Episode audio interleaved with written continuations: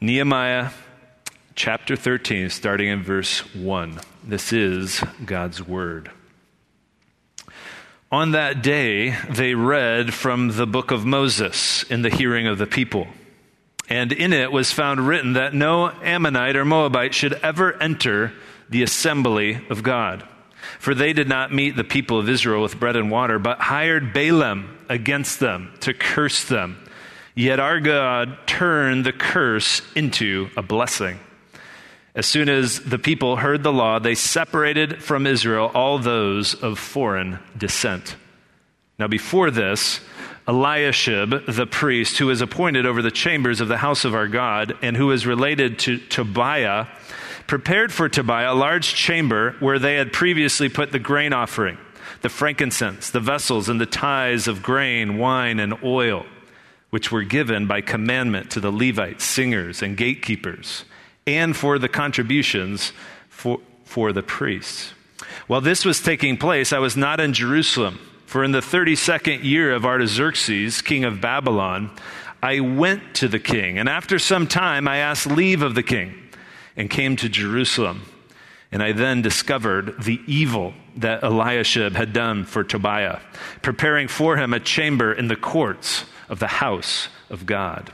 And I was very angry. And I threw all the household furniture of Tobiah out of the chamber. Then I gave orders, and they cleansed the chambers. And I brought back there the vessels of the house of God with the grain offering and the frankincense. I also found that the portions of the Levites had not been given to them, so that the Levites and the singers who did the work had fled each to his field. So I confronted the officials and said, Why is the house of God forsaken? And I gathered them together and set them in their stations. Then all Judah brought the tithe of the grain, wine, and oil into the storehouses. And I appointed as treasurers over the storehouses Shelemiah the priest, Zadok the scribe, Pedaiah of the Levites, and as their assistant Hanan the son of Zaccur, son of Mattaniah for they were considered reliable, and their duty was to distribute to their brothers. Remember me, O my God, concerning this, and do not wipe out my good deeds that I have done for the house of my God and for his service. In those days, I saw in Judah people treading wine presses on the Sabbath and bringing in heaps of grain and loading them on donkeys, and also wine, grapes, figs, and all kinds of loads which they brought into Jerusalem on the Sabbath day. And I warned them on the day when they sold food. Tyrians also, when, who lived in the city, brought in fish and all kinds of goods and sold them on the Sabbath to the people of Judah. In Jerusalem itself. Then I confronted the nobles of Judah and said to them, What is this evil thing that you are doing? Profaning the Sabbath day. Did not your fathers act in this way? And did not our God bring all this disaster on us and on this city? Now you are bringing more wrath on Israel by profaning the Sabbath. As soon as it began to grow dark at the gates of Jerusalem before the Sabbath, I commanded that the doors should be shut and gave orders that they should not be opened until after the Sabbath. And I stationed some of my servants at the gates that no load might be brought in on the Sabbath day. Then the merchants and sellers of all kind of wares lodged outside Jerusalem once or twice. But I warned them and said to them, Why do you lodge outside the wall? If you do so again, I will lay hands on you. From that time on, they did not come on the Sabbath. Then I commanded the Levites that they should purify themselves and come and guard the gates to keep the Sabbath day holy. Remember this also in my favor, O my God and spare me according to the greatness of your steadfast love. In those days, I also saw the Jews who had married women of Ashdod, Ammon, and Moab. And half their children spoke the language of Ashdod, and they could not speak the language of Judah, but only the language of each people. And I confronted them and cursed them and beat some of them and pulled out their hair and I made them take an oath in the name of God, saying, You shall not give your daughters to their sons, or take their daughters for your sons or for yourselves. Did not Solomon, king of Israel, sin on account of such women? Among the many nations, there was no king like him, and he was beloved by his God, and God made him king over all Israel. Nevertheless, foreign women made him even to sin. Shall we then listen to you and do all this great evil and act treacherously against our God by marrying foreign women? And one of the sons of Jehoiada, the son of Eliashib, the high priest, was the son of in law of Sanballat the Horonite. Therefore I chased him from me. Remember them, O my God, because they have desecrated the priesthood and the covenant of the priesthood and the Levites. Thus I cleanse them from everything foreign, and I established the duties of the priests and Levites, each in his work and I provided for the wood offering at appointed times and for the firstfruits. Remember me, O my God, for good. This is God's word. You may sit down.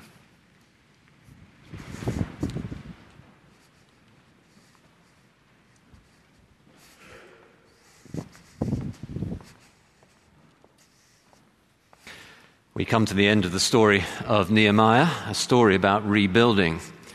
And this morning we're looking at what happens when things fall apart. What do you do when things fall apart? So, this stage in the story of Nehemiah, he has gone back to the Persian king, called here the king of Babylon because the Persian Empire inherited the Babylonian Empire, and sometimes the king was called the Babylonian king, but it's the Persian Empire, Artaxerxes, the emperor there. He's gone back to him, and then he returns to Jerusalem and he finds that all the reforms that he's put in place have fallen apart. What do you do when things fall apart? What do you do when your life falls apart? What do you do when your marriage falls apart? What do you do when your finances fall apart? What do you do when it seems like the country is falling apart? What do you do when society and even the churches feel as if they're at least close to falling apart? Well, this morning we're going to learn what to do. And Nehemiah is going to teach us. We're going to look at what Nehemiah did, what Nehemiah wanted, and that really is the most important part what he wanted, and therefore what we are to do. So, first of all, what Nehemiah did. And what he did was partly internal in his own mind and heart, his attitude, his thinking his mental approach, partly internal and partly external. So, internally, uh, what he did is told to us in verse 8. And I was very angry.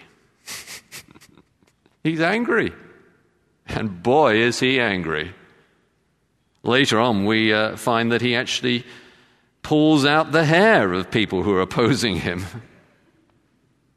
He's angry. What made him so angry? Well, right beforehand, we're told in verse 7 he comes back to Jerusalem and he discovers the evil that Eliashib had done for Tobiah, preparing for him a chamber in the courts of the house of God. Now, you may remember that Tobiah was one of the enemies of what God was doing. And uh, through God's graciousness, Nehemiah and God's people had defeated their enemies. And Nehemiah had gone back to King Artaxerxes. And then he returned and he found that Tobiah, one of the enemies of God's people, is given a special chamber in the temple itself.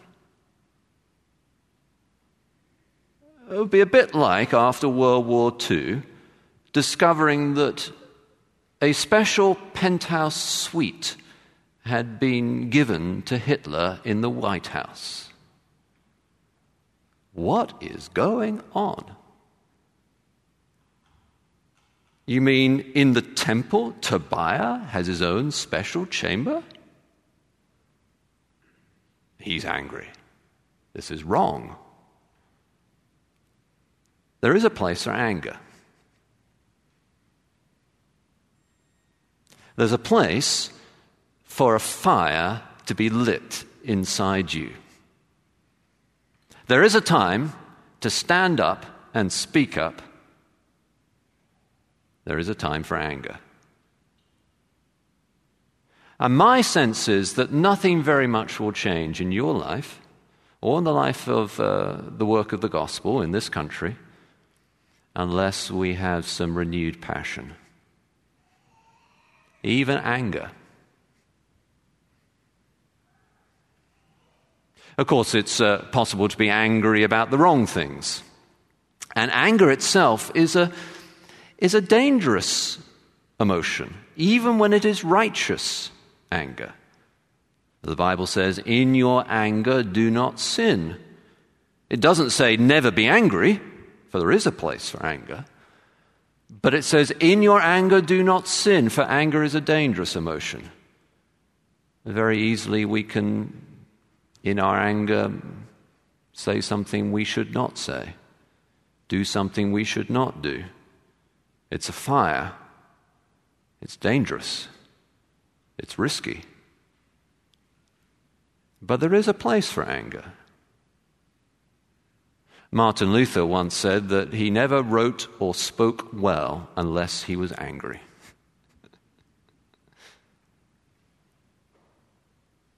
Some of us are too passive. We're not angry about anything. I'm fine. My house is fine. My finances are fine. I'm comfortable. I watch what's going on. I'm not involved.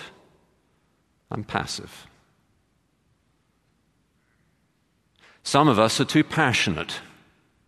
We're angry about everything. It reminds me of one person I once knew who, of whom it was said that uh, of whom uh, she used to say she would give so and so a piece of her mind when she was angry. And rather sadly, she got dementia in her old age, and people used to say about her, a little unkindly, she'd given too many people a piece of her mind. You can be too passionate. And there's a lot of that today. But we shouldn't go to the other end of the spectrum and never be angry about anything. So he was angry. But then externally, he does two things he reforms the church and he renews the families. He reforms the church in uh, three ways. First, the physical church buildings. So, verse 9 Then I gave orders, and they cleansed the chambers and I brought back there the vessels of the house of God with the grain offering and the frankincense. In other words, he's concerned for the physical buildings. Well, there's a thought. We often say today the church is the people, not the buildings, and I've said that myself, and of course it is true. But the buildings are where the church meets when it can. The buildings are our home. The buildings are our center for mission. The buildings matter. Sometimes people say, I love Jesus, but I don't much care for the church. But if you love Jesus, you'll love the church, for the church is the bride of Christ. Be like saying about a friend of yours who's married, I like you, but I cannot stand your wife. Now, if you love Jesus, you'll love his bride. Sometimes people say, I love Jesus and I love the church, but I cannot stand physical buildings. But that'd be like saying about a friend of yours and their family, I, I like you, I like your family, but don't care much for your home. In fact, I'm going to kick you out on, your stre- on the streets. It's their home. It's our home, it's our place of mission. It matters. He cleanses the buildings. So, first of all, he uh, reforms uh, the church by cleansing the buildings, focusing on the physical vehicle for mission, the physical campus, the church, the buildings of the church. But then also, he's so practical, uh, Nehemiah, he then focuses on the finances of uh, the church, so as he reforms it. So verses 10 to 13 are all about money. He says, verse 10 I also found out the portions of the Levites had not been given to them, so that the Levites and the singers who did the work had fled each to his field. In other words, uh, the staff of the church had not been properly paid. So they have no recourse in order to be able to earn a living than to go back uh, to a, a, secular job. And they've left the, the church because they cannot work there anymore. They've got to earn a living. So what does Nehemiah do? Well, he sorts out the finances. Verse 11. So I confronted the officials, the officials and said, Why is the house of God forsaken? And uh, he makes sure that the, uh, the tithe comes back. Verse 12 Then all Ju- Judah brought the tithe of the grain, wine, and oil into the storehouses. And he makes sure it's administered properly. I appointed as treasurers various people, those, he says, who were considered reliable. Everything is above board and done appropriately. He sorts out the finances so that the staff are paid and the work of the church can be administered properly by the Levites. Now, we, I think, are a generous church by and large. And when I pray um, for the church, for you, I give thanks for our generosity. I think it's remarkable that in a time of global pandemic, we, at least at this point, are still on budget. It is extraordinary, and I praise God for it. On the other hand, we can always do better. And uh, we have significant financial goals at the end of this year for our budget and also for our capital campaign. Everyone who's a member of this church or a regular attender, if you're not a Christian, we don't expect you to give. But everyone who's a member of this church and a regular attender, the expectation is you would give something. Maybe you can give a lot, then you should give a lot. Maybe you can only give a little bit, then give a little bit. But everyone should give something. When I look at the list of um, the percentage of members and regular attenders and how, they, how many, I never know who gives what, by the way. But when I look at the data my ambition is that one day I would say, see 100% have given to the capital campaign. 100% of us are committed to the budget. We're not there yet. And so he reforms the finances. Uh, but then also, as he reforms the church, he reforms Sunday attendance. Sunday attendance. So this is verses 15 uh, through um, uh, really through to verse 22. And what he sees is people trading wine presses on the Sabbath. That is, they're working on the Sabbath. And of course, they're working on the Sabbath, they can't worship on the Sabbath. They're busy. And uh, it, he sees that the, the gates are open on the Sabbath. And so he shuts the gates and stops traders from sitting outside so people can slip through the gates and still trade on the Sabbath.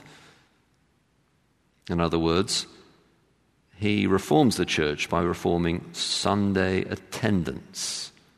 He expects people on the Sabbath to worship God, to make that their priority. Now, this is a tricky thing for us these days. Obviously, Nehemiah was a governor, a political leader, and I do not have the power to change the, um, the working practices of the whole country about Sunday, and nor do you. In fact, statistically, one third of Americans have to work on Sundays. That's an important piece of data for us, I think. We should Perhaps consider whether we should do a worship service on another day of the week. And maybe it's less than one third locally. I need to look into that data. Maybe it's somewhere else that it's uh, far more than one third, and locally, not many have to work on Sunday. But at any rate, some of us have to work on Sunday. And that's the case. In order to survive, um, then you can stream the service some other time. And perhaps, perhaps that's what, what's happening right now. And maybe we should open a worship service once we're through COVID on a different day of the week. But in my experience, the biggest barrier to Sunday attendance, a regular Sunday attendance, involvement in the church, when we're through COVID, you know, Sunday morning, Sunday evening, Wednesday night prayer meeting, the biggest barrier to attendance on a Sunday morning, specifically, on a Sunday specifically, is sport. The Bears game. Uh, my child's soccer games. It's a huge barrier.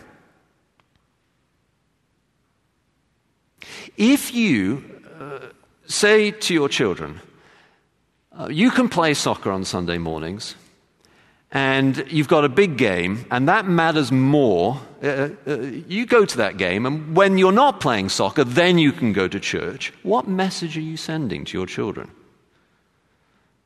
The message you're sending is that soccer is more important than church. And if you send that message throughout their young years, when 8, 9, 10, 11, 12, do not be surprised if when they get to 25 and 30, they apply that principle in ways that you do not want. And other things are more important than church. And they stop going to church altogether. They're just being consistent. It is a challenge. One of our children um, uh, is uh, in various leagues and sports. And um, one time there was a um, shift in the schedule so that now the sporting event was taking place on Sunday morning. And we talked about that as a family. Is he going to miss out? Is, is he not going to have that opportunity? And, and in the end, I just said, look, we're a Christian family. We worship God Sunday morning. And I, I had to call up the coach and say, look, he, he just can't come on Sunday mornings. We're Christians. I don't want to be difficult, but that's just the way it is. And the, the coach was, Oh, I understand. You know, within two months, they changed the schedule. You just have to take a stand. Think about it. If everyone in Wheaton the area said, Sunday morning, we are not playing sport, do you think the sporting leagues would still play? No. Take a stand. Again, statistically, uh, and I don't look at individual, we, we, we track attendance through the uh, connection card. And one day, my ambition is that members and regular attenders would be in church on Sunday morning, something like 85 90% of the year. We're nowhere near that now nowhere near. It's an issue. He, uh, he reforms Sunday attendance. So he reforms the church, physical buildings, finances, attendance. And then he renews the families. Now, here we've got to do a little bit of translation from the Old Testament to the New Testament, understand really what's going on. Uh, this is from verses 23 to 27, and he, he finds people who have married uh, foreign women, as he says, uh, verse 27, and he confronts them and changes this. Changes this. Now, this does not mean, hear me clearly, this does not mean here that the Bible is saying it's wrong to marry someone of a different race. This is not, not what this means. And the reason why we know that is because in the Bible, the book of Ruth, for instance, Ruth was a Moabitess. She was from Moab. She married uh, a Jew. And Ruth is a hero. And she is one of the forebears of King David. And of course, therefore, um, of Jesus Christ himself. So, this does not mean that it was wrong for them to marry someone of a different race. The issue is not race. Uh, one day there'll be in heaven uh, people worshiping at the throne of Jesus from every nation, tribe, and language. This is not race. The gospel is the one hope for racial reconciliation. This is religion. The issue is these people that they are marrying do not worship God. And the New Testament makes a consistent point. Paul says, do not be unequally yoked, meaning don't marry a non Christian. He says, you're free to marry whomever you want, as long as he or she is in the Lord, that is, a real Christian. Now, you may be married already to a non Christian, and you pray that your non Christian spouse would be converted. But as you pray that, you know full well that conversion is a sovereign act of God's grace, and their conversion is not in your hands. You do your best, but it's up to God. I've known several people over my years who've been married to non Christians, and some of them have had fulfilling, flourishing lives of service, but even, and some have not. But even those who have had fulfilling lives of Christian service, each of those that I know would say and advise strongly do not be unequally yoked. It creates tension, sadness, difficulty different principles about child rearing and spending of money and spending of time and any number of things. You're pulling in different directions. Uh, you perhaps are married to a Christian, but your marriage is not going well. Would you make it a commitment this morning to renew your marriage? To reach the country we must reform the church. To reform the church, we must renew families. And to renew families, we must revitalize marriages. Husbands, love your wives with a self sacrificial love.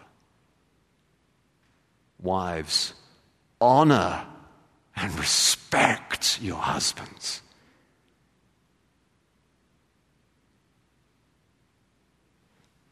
So he renewed the families by renewing the marriages. So that's what he did.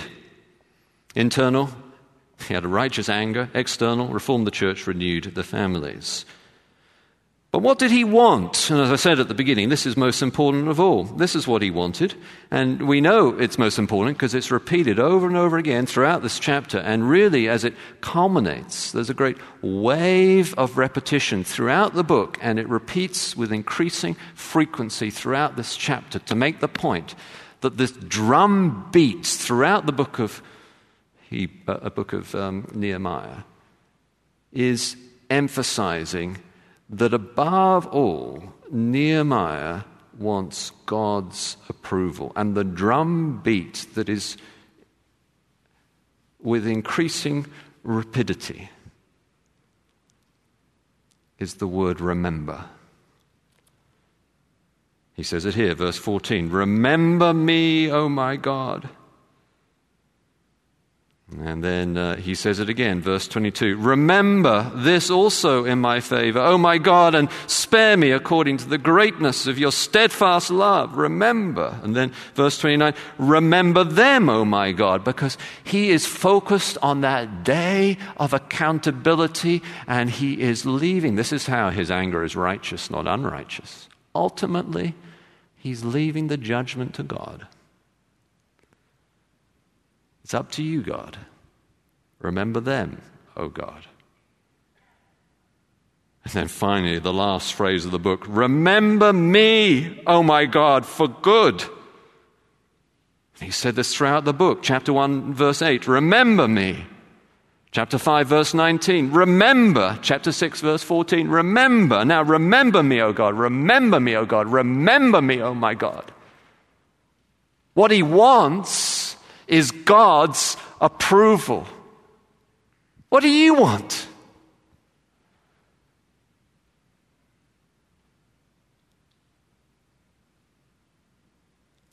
You know, sometimes it's said that the, the thing that should motivate us is imagine in your mind what people are going to say to you about you at your funeral. Let that motivate you. What do you want them to say about you at your funeral? What a ridiculous motivation. You're not there. Number one. Number two, I've been to a lot of funerals, and I can tell you that what people say about other people at that funeral bears at best a pale resemblance to who those people actually were.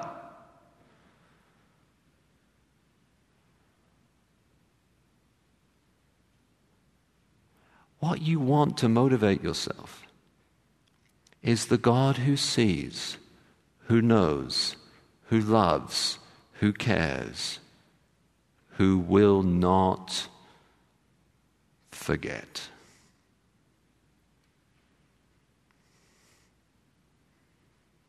Remember me, oh my God.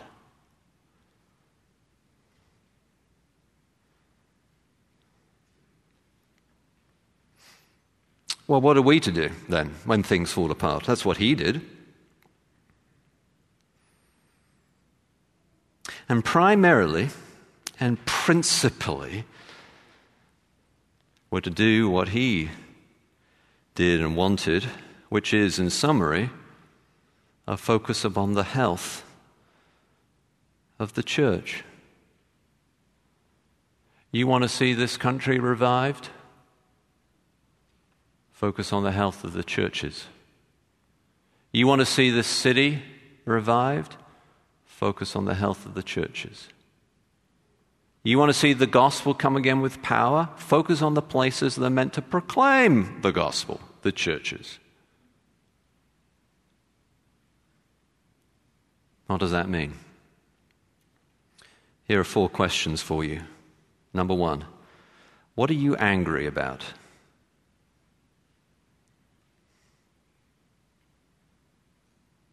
God's honor or your reputation?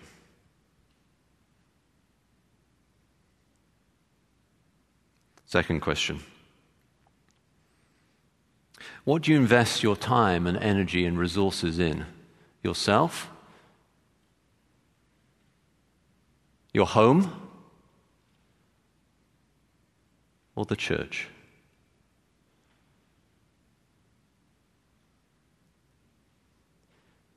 Third question How's your marriage? Or if you're not married, how's your family? Is Jesus at the center of it this Christmas?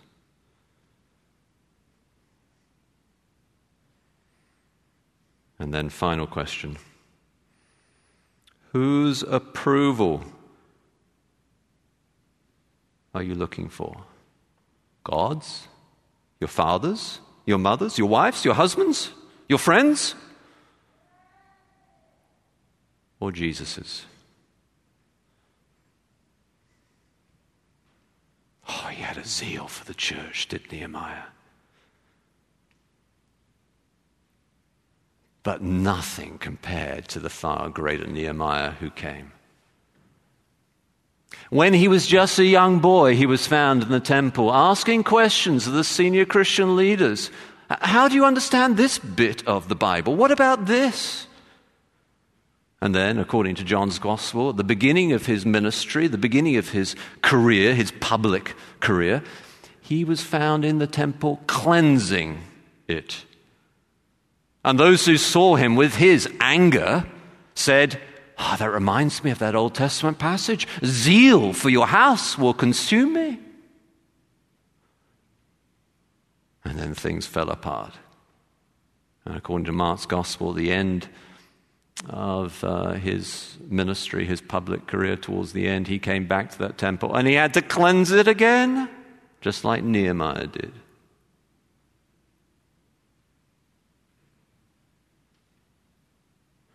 But unlike Nehemiah,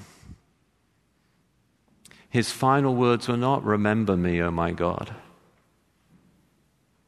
but instead, My God, my God, why have you forsaken me? You know why? He was forsaken that you might be remembered.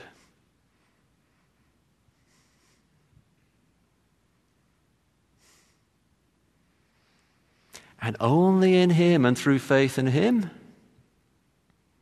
can you rebuild. Oh, Jesus, give us zeal.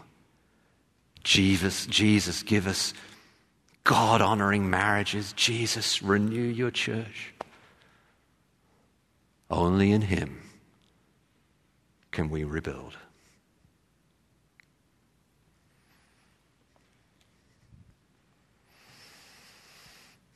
Let's pray.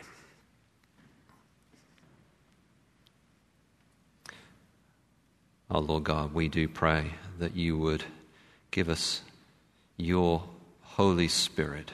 I pray now, Lord, would you pour out your Spirit on this congregation, on all those participating online? That zeal for your house for your church would fill us. That we wouldn't be passive. Lord, that we wouldn't be angry about our reputation, but we would have a righteous zeal, a godly passion for your honor. To renew our families, and to reform your church. And we pray these things in Jesus' name and for his glory. Amen.